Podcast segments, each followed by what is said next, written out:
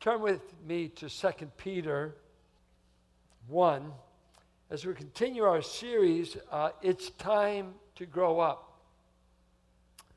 Uh, and today we want to look at this truth that godly character is a joint effort. God doesn't just come down and zap you into being godly. He does not. It, it's not something that you'll be just, uh, do it to me, Lord. It, it, happened to me, or you're passive. It won't smack me. It, it doesn't work that way. We want to see what God's plan for developing your character looks like, and we'll first read the text in 2 Peter. His divine power, verse 3, has granted to us all things that pertain to life and godliness. Do you see that? His divine power. Did it leave out anything?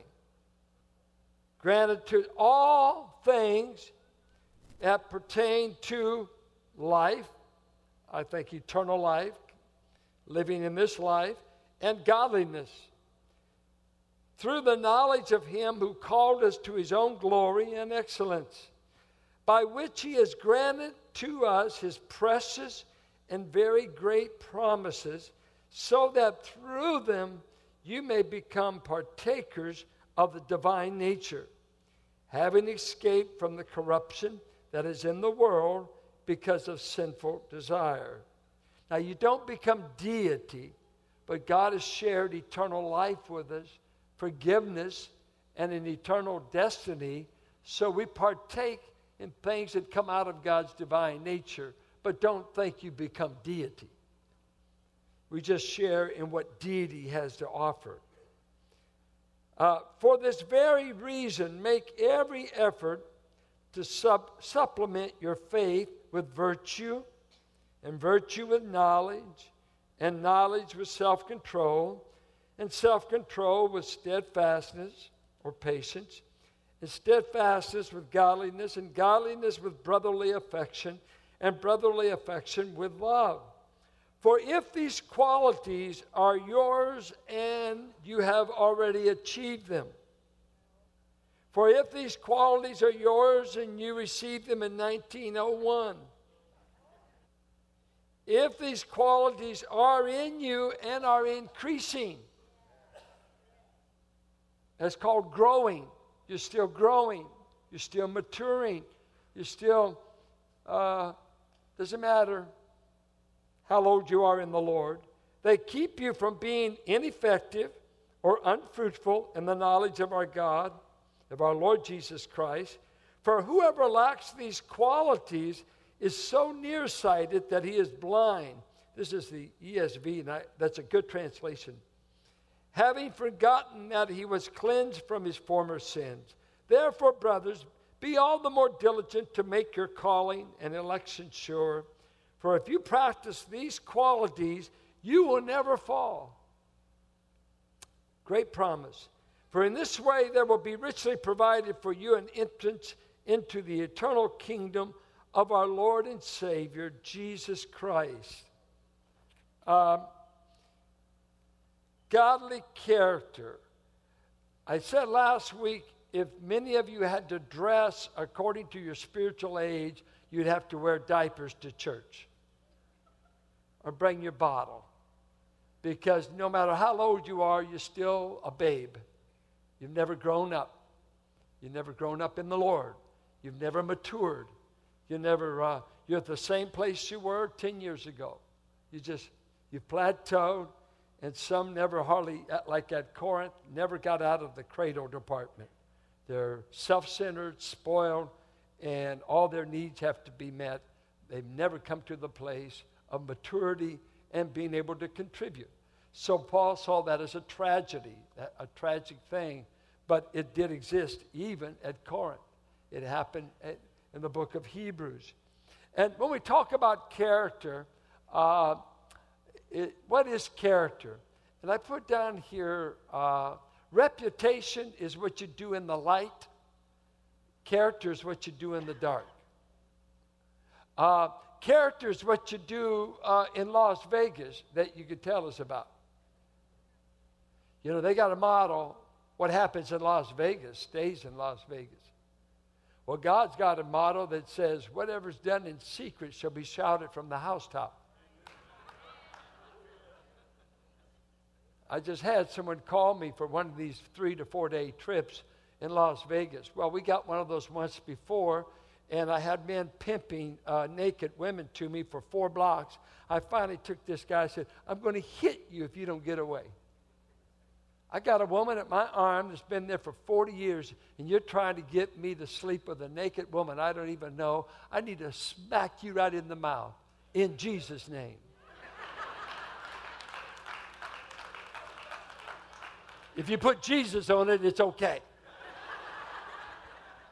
I said, There's nothing in Vegas I need. I don't want to buy women. I don't want to see naked women. I don't want to get drunk. I don't want to gamble. And I don't want to meet Luigi, who's heading up the mafia, who owns all the casinos. No, I wouldn't mind some iced tea. I wouldn't mind a pool. And if you've got a condo there, see me, let me use it. But there's nothing downtown I want. You know what I'm saying? What I do there, I go on the road. Hey, I'm good. I, I never look at pornography unless I'm traveling. I'm in an airport and there just happens to be a Playboy there, and I want to pray for the Playmate of the Month. So I look at it. Lord, save her. Woo, save her. Are you saying save her for you or save her? You know, what you do on the road's is amazing because that's your character. But when you come in town, you got to watch your reputation. What you do in secret is what you are. Your character is what you do out of town.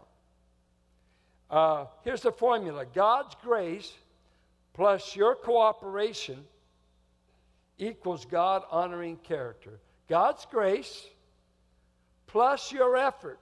Woo! That doesn't sound like grace. No, it's grace. God revealed it in His Word. God's grace plus your effort, He invites you to this effort will equal godly character. So that means if you don't have godly character, who's, who's isn't keeping their part? God or you? Well, godly character in Scripture is really the mark of success. Uh, we use around here when we want to hire somebody is it character, competence, or chemistry, which is compatibility? Well, uh, you can have all the competence in the world and be a brilliant thief. Do you think there's any brilliant thieves in the world? You can have uh, competence all day. If you don't have character, and when you hire people, one thing you can't give them is character. You can send them to get a skill, but you can't give them character. Boy, they're brilliant at math, brilliant at counting money, and brilliant at fraud. They never get caught. So we come over to our Christian life. Your fruitfulness and successful uh, participation in the family of God is tied more to your character than your gift, your charisma. I know some very charismatic men that proved to be womanizers and lost their ministry. So, who cares how gifted you are? What is your character? So, let's see what Peter says. He says three things to develop your character. One is God has to provide resources for this character. And He does. Three things. And they're right in the text. We'll mention them. And then He's going to say, we've got to join efforts with God's resources and become responsible to pay attention to certain development in our life. And He names seven areas. And then He tells you if you'll do this, these are the results you'll see in your life if you pay attention to your character. Three things he says God has given you uh, as the resource for a godly life. He says, I've given you my power, I've given you my promises, and I've given you the gift of faith. Those three things. My power, I've given to you the power that raised Christ from the dead. Now, there's something about God's power. There's two kinds of power. That just, there's many, but two. Let's say automobile. An automobile, as it were, could be autonomous. It's not dependent on anything but a full tank. As long as there's gas and a normal operating machine, as long as you got that gas, you've got the power to get you wherever you want to go. No problem. But God's power is like that of an electric train that runs off the power on the track. No contact, no power. No contact, no power. The power is there, but it has to make contact. It's electrical power. You've got to come in contact with the source, and you've got to stay glued to that contact. And Jesus said, You got to abide in me. You got to stay in contact with me if you want to bear fruit. And when there's no fruit, you've broken contact. When there's no power, if there's tons of power, you've broken contact. God has given the power. Then the promises, the promises of God, the promises of the gospel. If you don't believe God can do what He said, and if you question His character, like you lied when you said that, and you're not relying on promises, really the only thing you can do on God's promises, claim them, rely on them. That's faith. Then He goes on to say, I want you to add to your faith. Interesting, watch this. He didn't say for you to add the faith virtue. No, he said, You've got the faith. I want you to add to the faith. Where did you get your faith? It is given to you not only to suffer for Christ, but to believe in Christ. Philippians 1:29. For by grace have you been saved through faith. Right there. Now stop. This is all a gift of God. Grace, faith is a whole package of God gave you the gift of faith to believe Him to even be saved. That's why we call the family of God believers. And there's unbelievers. They don't believe God. You give them promises all day. I don't believe it. I don't believe it. Well, it doesn't change the promise, it just makes you an unbeliever. And you won't ever get it. He doesn't keep promises to folks that don't believe Him. So the promises are given to who? Believers. Where did I get the faith to believe? He in regeneration gave me the gift of faith. So every child of God has the same equipment God's power, God's promises, and the gift of faith. All believers everywhere have those three things. Every believer.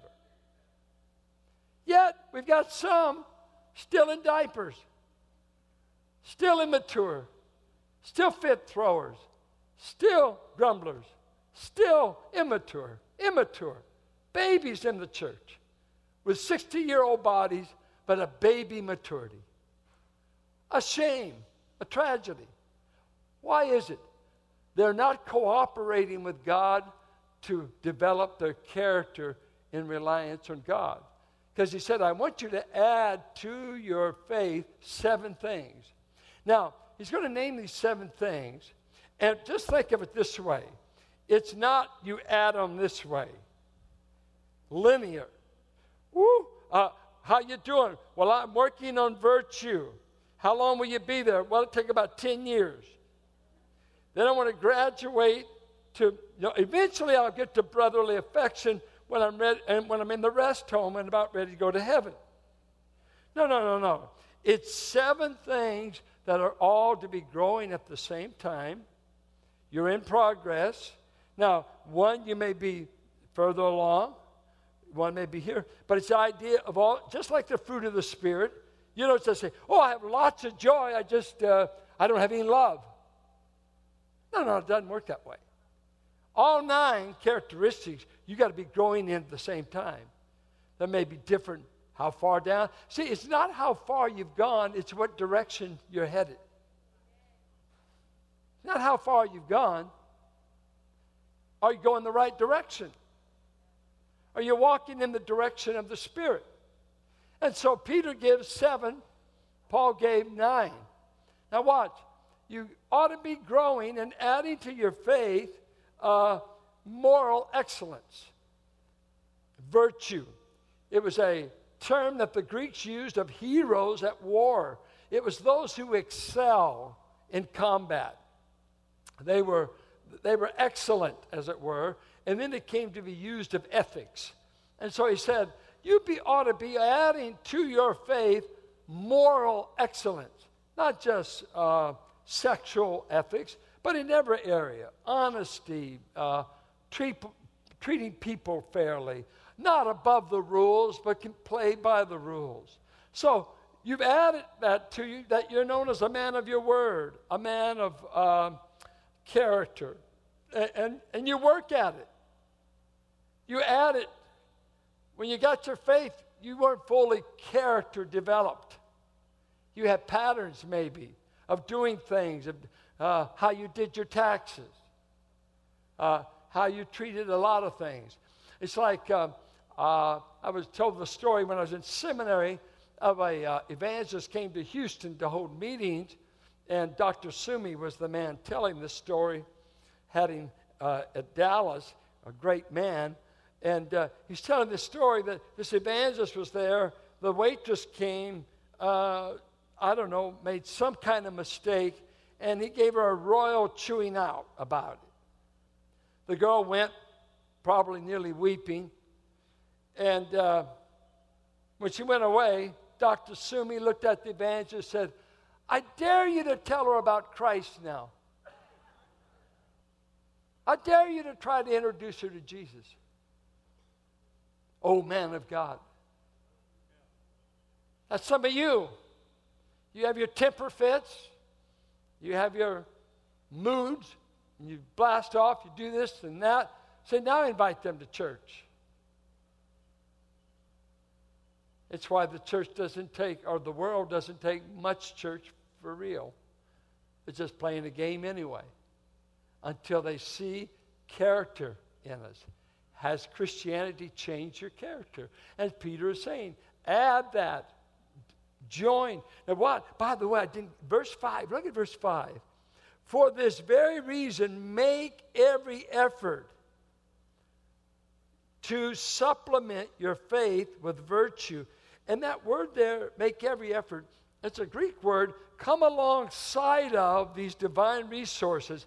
Other words, throw in your lot with God throw in your lot, join forces with God's uh, provision, God's resource. Throw in your lot and join up. It takes two of you to grow. Now, if you're not growing, is God doing his part? Always, always. But some of his kids really grow and you haven't grown. Why? You haven't joined efforts with him. So he says, moral excellence, and to that, add knowledge. And knowledge here is basic knowledge of God, His Word, knowledge that's acquired, and uh, uh, you know as much as you want to know. The reason you don't quote any verses, you don't know any. And the reason you don't know them, you don't love them enough to learn them. I think of Carol's boy Scott, Mary and John and Bill. Scott Thompson.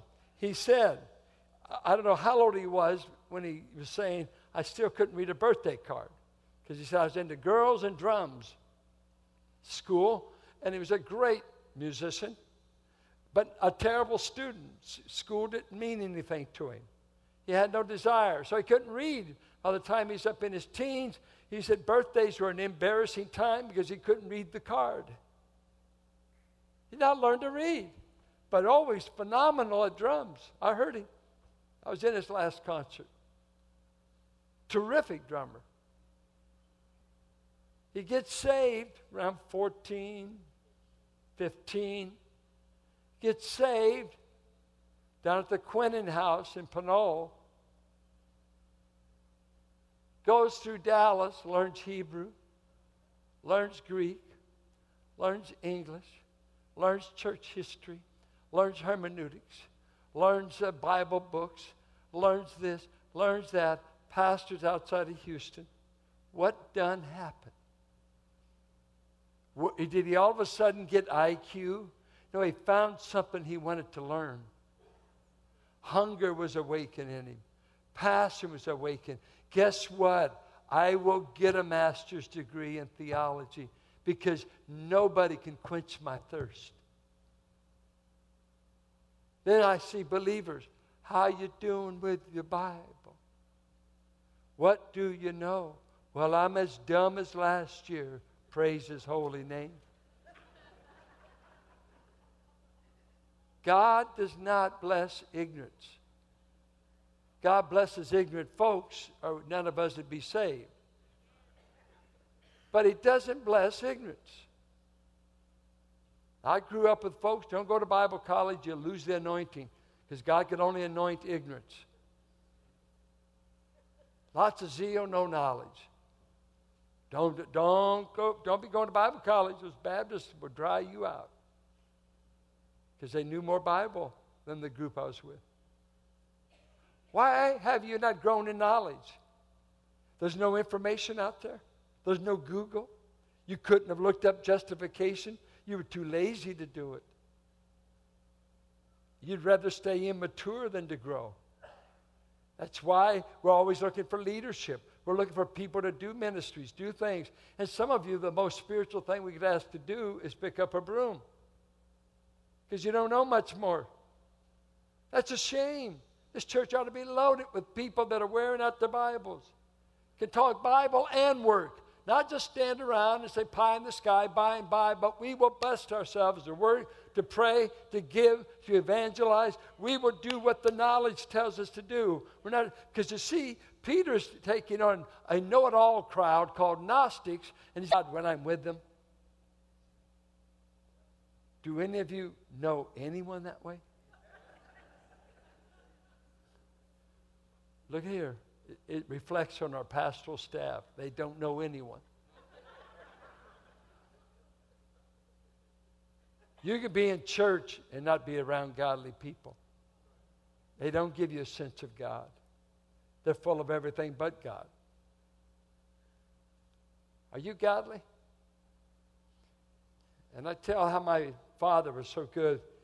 when I'd get with preachers and pick up their language, pick up, because you know, when you're pastors, pastors make fun a lot of times of a congregation, or they got a lot of jokes about all the crazy kind of people that come through.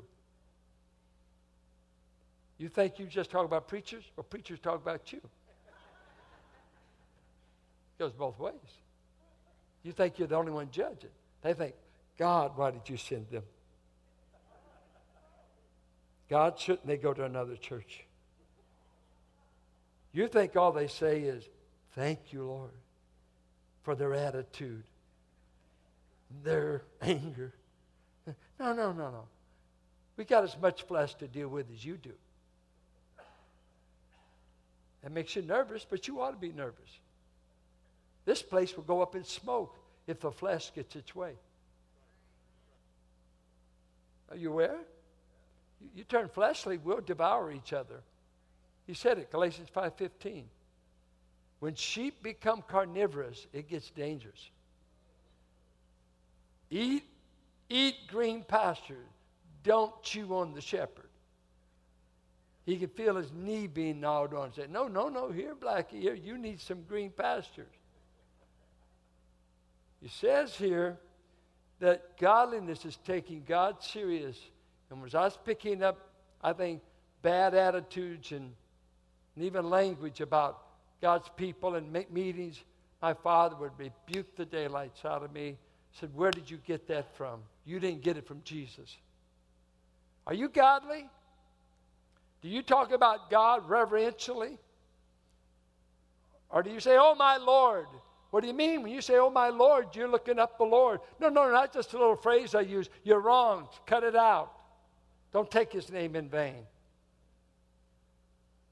Don't be cheap about God. He's not cheap about you. He's very serious about you. So he said, you add that, then you add brotherly kindness, and it's different from the word love. the word for brotherly kindness is Philadelphia. Uh, show family affection uh, in the church. Now, isn't that interesting? Be brotherly affectionate to one another. I wonder what he meant there. uh, we're talking to some people that the basic church assignment was to come in, look forward, and be quiet. And you walk out the same way. Like that. Don't shake hands. Don't look to the right or the left. And in traditional churches, woo, he went past 12. I just lost the blessing. I can't focus any longer. And watch a three hour movie and not even go up go to the bathroom. Just say, get more popcorn. No, no. You can sit as long as you want. Just whether you like it or not. Love it. Brotherly affection. How would anybody in this place know that you're a Christian or that you have that character? Are you brotherly? See, family love what he's saying. Have family love one toward another. And I have to say, I've been out of Pentecostal circles for over 40 some odd years. What I missed the most was the family affection. Conservatives can't touch them. Too, too stiff, too rigid. Everything's cerebral, cerebral, cerebral. Oh, baloney. When my children are sick, they don't want to know if I'm a genius. They want to know if I love them. They want to know if I take their temperature and then tell their mother to take care of them. They want to see real love. See? Brotherly affection. Will anyone know before you leave this place, will they know that they've been loved because you're here?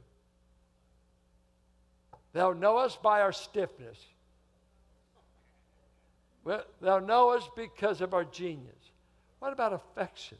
Family affection. And I was at a wedding last night, largely Filipino. I never saw, much, never saw so much family kissing in my life. I just wanted to jump in the middle, hope it rubbed off.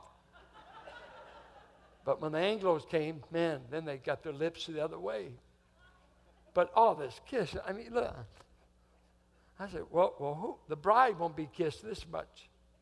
But they're all these Filipino, a lot of family, man, they kiss each other, and maybe Latinos, you know, whatever. But you know, the more you go Northern Europe, there's none of that.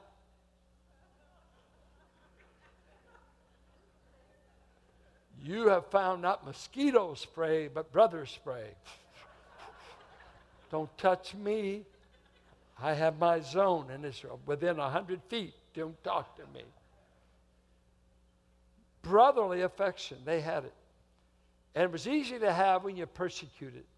Then love. And that's wonderful. We know what love acts like, 1 Corinthians. Now, what will be the results if you develop this character in reliance on God's power, God's promises, and the gift of faith? This is what will happen to you. Five things. They're right here in the text. You follow me. Um, he says, first of all, you'll be actively engaged. Um, he says this uh, in verse 8 For if these qualities are yours and are increasing, they keep you from being ineffective. And that word ineffective means unemployed. It's actually the word for idle, passive. It's the scary thing about retirement. People that get older, when you get disengaged at any level and you seek that, that's the American myth of retirement. Oh, I want to retire at 65. What does that mean? Does it mean I will do nothing? That's dangerous. It's unhealthy. It's mentally unhealthy. Especially as a Christian, does God have a thing there? When you reach 65, I want you to retire from serving me. Does he have that out there? Chuck Swindoll still pastoring at 80, and he told my friend Bill Bryan, I'm going to pastor till I drop because I'm afraid of what happens to old preachers when they retire. They usually get in trouble. And a lot of you are in trouble. You're bored, you're doing nothing, you're sitting around. Uh, keep looking at your monthly statements to see how your 401k is doing, and, uh, and eat out a lot, but you don't have any assignment. You don't have a purpose. That's scary. And he says here if you will pay attention to your character, you won't get where you will be unemployed. And that's the word he's using that you won't be unemployed, you won't become idle, useless. Then he says, two, you won't become unfruitful, so you'll become fruitful. You, you, if, if you'll pay attention to your character, God will take care of your ministry. See? Uh, you take care of the character, got to take care of the influence. And so he said, uh, do that, you'll be fruitful. And then he said, you'll possess divine perspective. He said, if you're not doing this, you will be nearsighted so much as to become blind, because there's a play on a Greek word here, and the word for nearsighted was to squint the eyes. And, and the idea was a play on words, it was a pun that you're giving them truth, and they kind of, you know, like this. Mm. And, and if you squint enough, even with good vision, you squint enough, you can't see.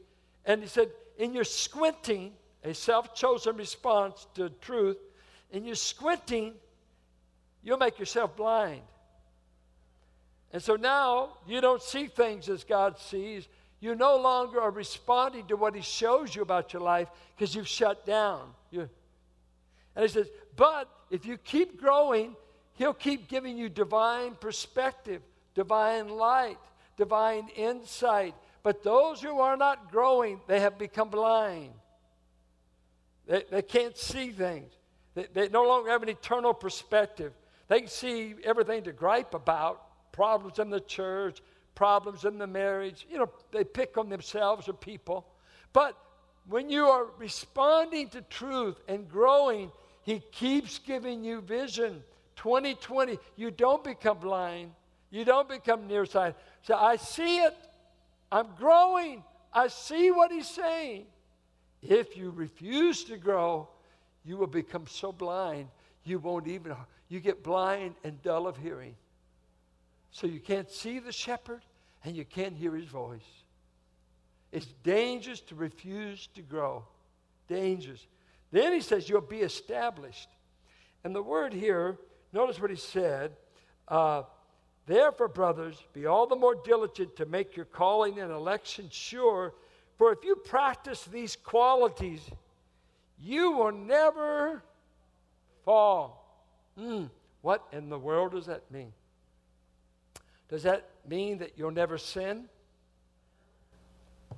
What does it mean then? It means to sin or to err. Hmm. Lord, you told me if I grow in these areas, I, I would become sinlessly perfect. It's not what he's saying.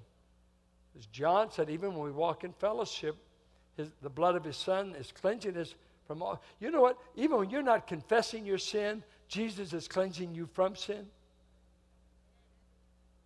Did you know that? Yeah. When I'm not sin, sinning, nothing overtly. First John says, You know that the blood of his son is cleansing you from sin at all times. But I didn't do any sin. You're a sinner. Just the gunk I have to deal with in your heart demands that the work of the cross is cleansing at all times, or we couldn't even talk to each other. But I don't have anything to confess. No, you don't right now.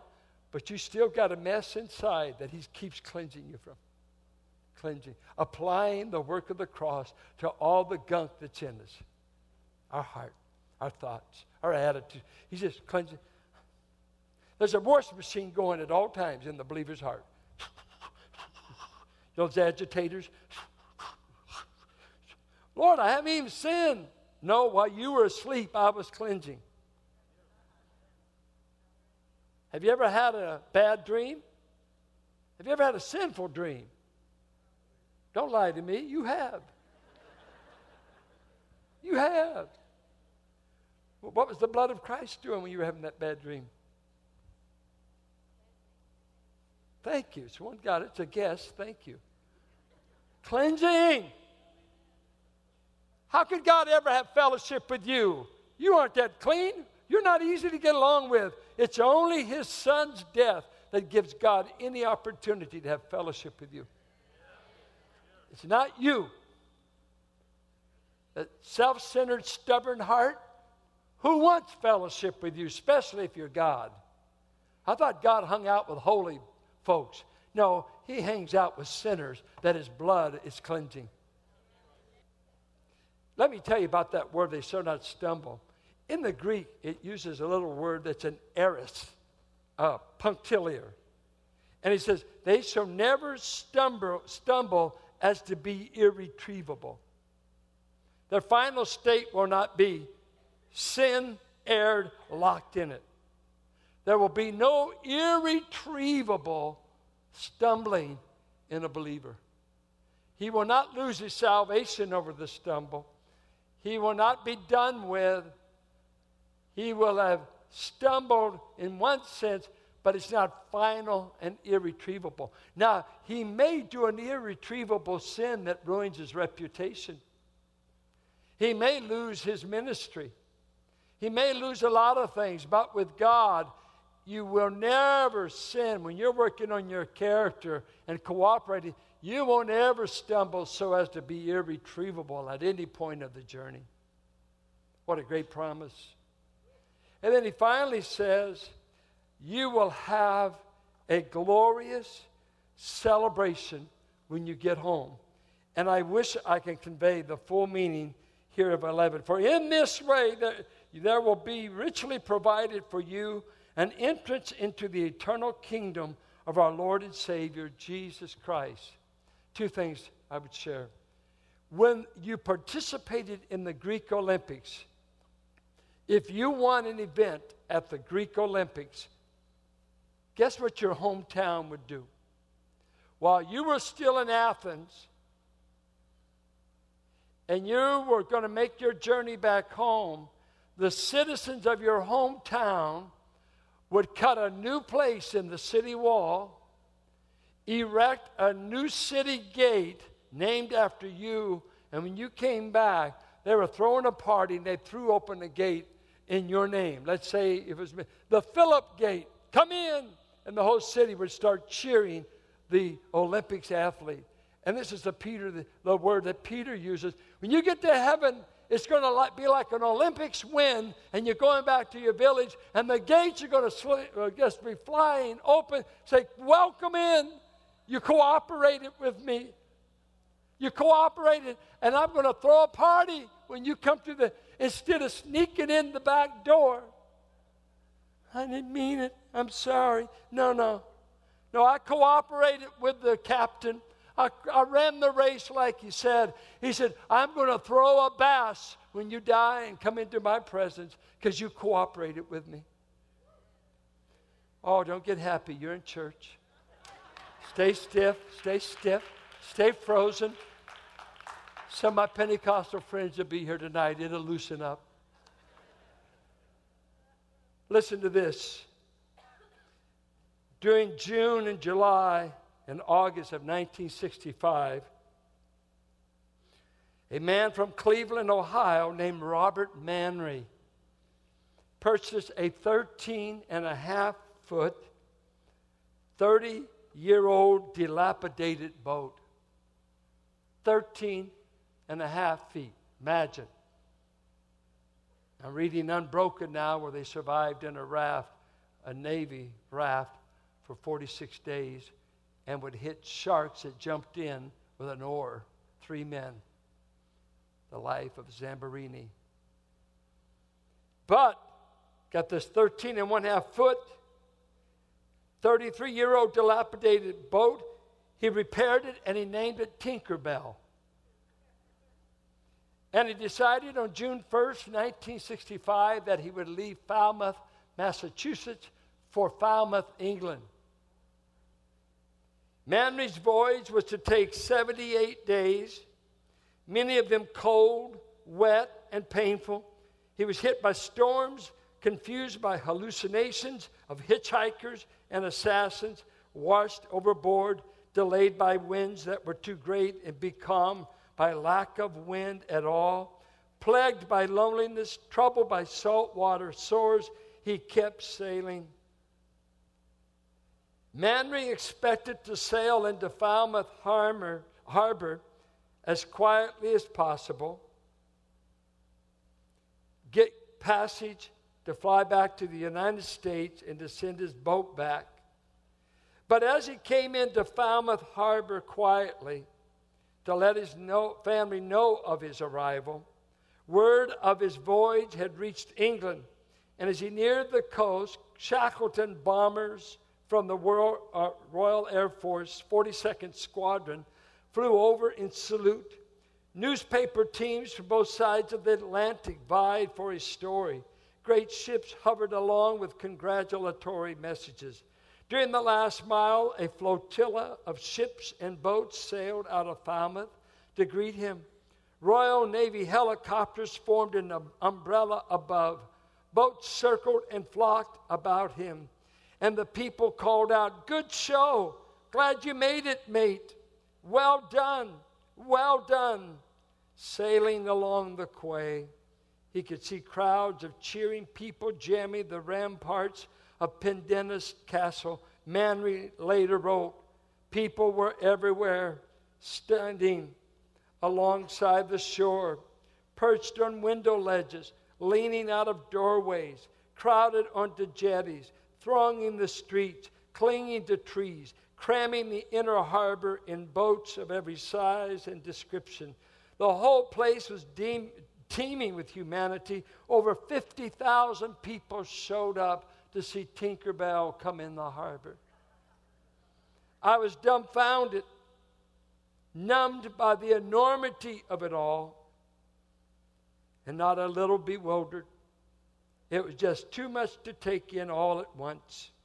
Every boat and ship in the harbor let go with its horn or whistle and shook the whole waterfront with reverberating sound as the crowd yelled.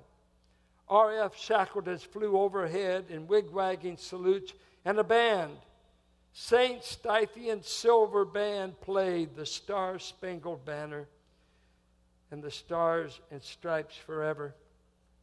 I couldn't read this without thinking of the classic story, been told many times, of the missionary that was on the ship that brought Theodore Roosevelt back from an African safari and when they pulled into the New York harbor, the harbor went berserk.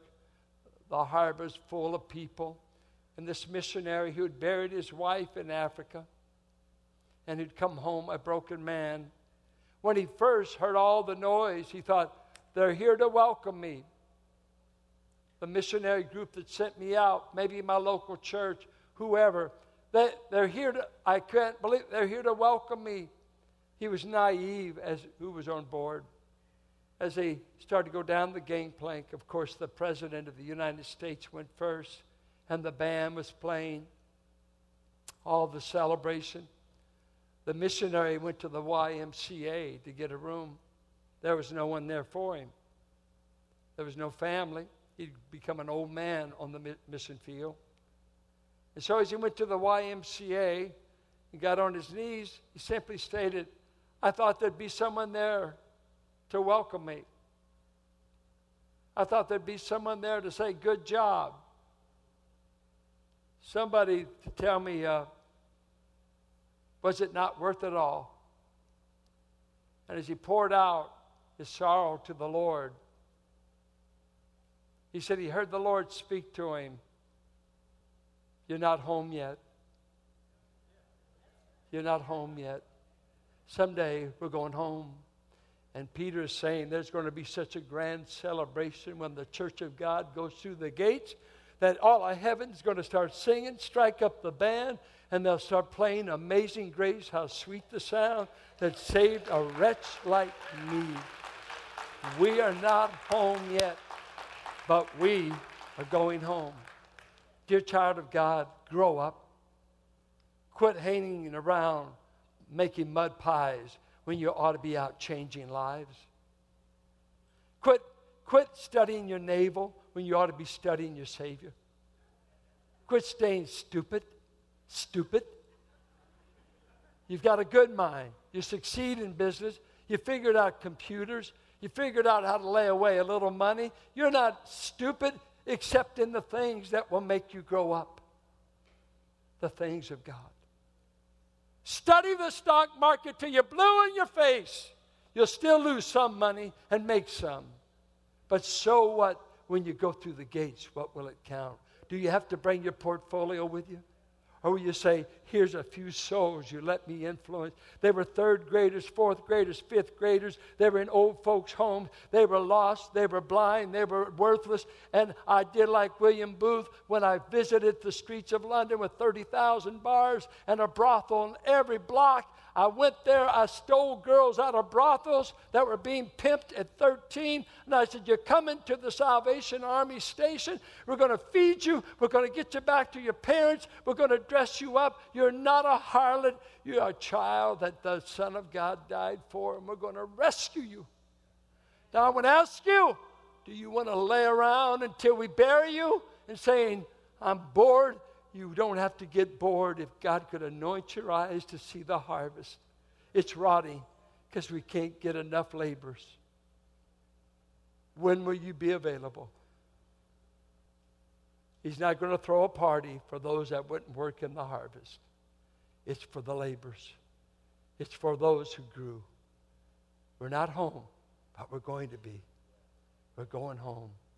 Our Father, help us to grow up into Christ and do everything Christ saved us to do. Help us to get over ourselves and our small dreams, our big ego, and our lack of love for a perishing world. The only thing that would make you, Jesus, leave a throne, the only thing that would strip heaven of its king was us, sinners, full of sin, failure, weakness. Oh, let us get over ourselves and let us get captured with Christ and sing, I want to know you. I want to know you. I want to know you. Maybe you're here and you've never come to know Christ personally. Did you know that He came from heaven to save you? He wants to be your Savior. He, he wants you to see things eternal and grow up to be so useful in this world that someday you're going to see the grandest bash that's ever been. It's going to make uh, Academy Award night look like uh, a country picnic. It's going to bust out everything when God welcomes His church. People who died at a stake, people who said, I taught a class, people who said, I got my mouth under control. I no longer lust after women. God gave me self control. I no longer am a hothead. The fruit of the Spirit has replaced my anger. When, when, no wonder churches are crippled everywhere. We're full of complainers and murmurers. Where are those that are growing, becoming like their Savior? Don't become like me. I'm in the same struggle as you. I'm trying to grow.